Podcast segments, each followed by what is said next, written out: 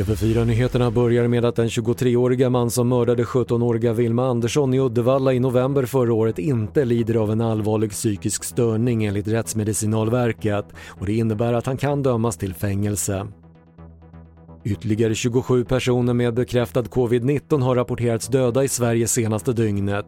Därmed har totalt 5 572 personer avlidit enligt Folkhälsomyndigheten. Coronapandemin har inte påverkat gymnasieresultaten negativt enligt preliminär betygsstatistik från Skolverket.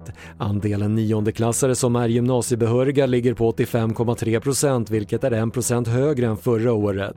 Dessutom har fler gymnasieelever tagit studenten inom tre år. Och säkerhetsbrister gör att Jollerum återkallar en barnstol och en barnvagn. Enligt Konsumentverket riskerar barnstolen att kväva barnet och barnvagnen riskerar att välta. Och man uppmanar alla att sluta använda produkterna och returnera dem. Det var det senaste från TV4 Nyheterna. Jag heter Patrik Lindström.